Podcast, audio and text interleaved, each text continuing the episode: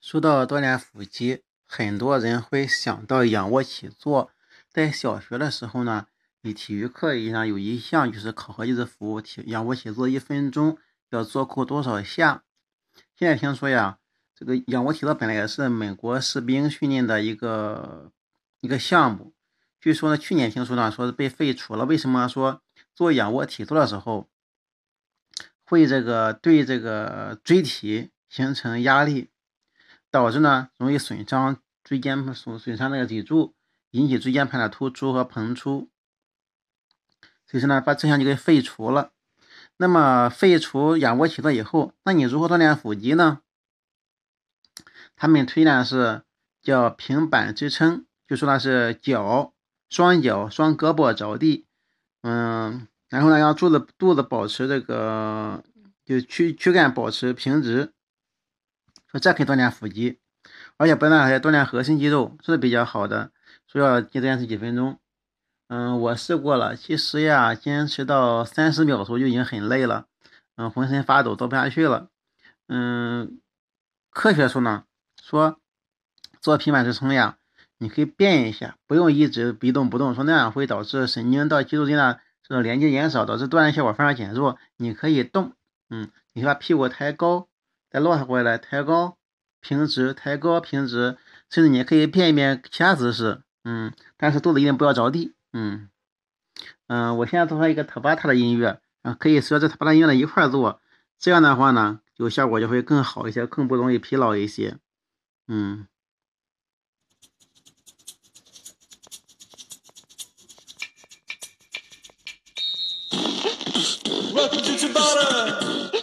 Are you ready?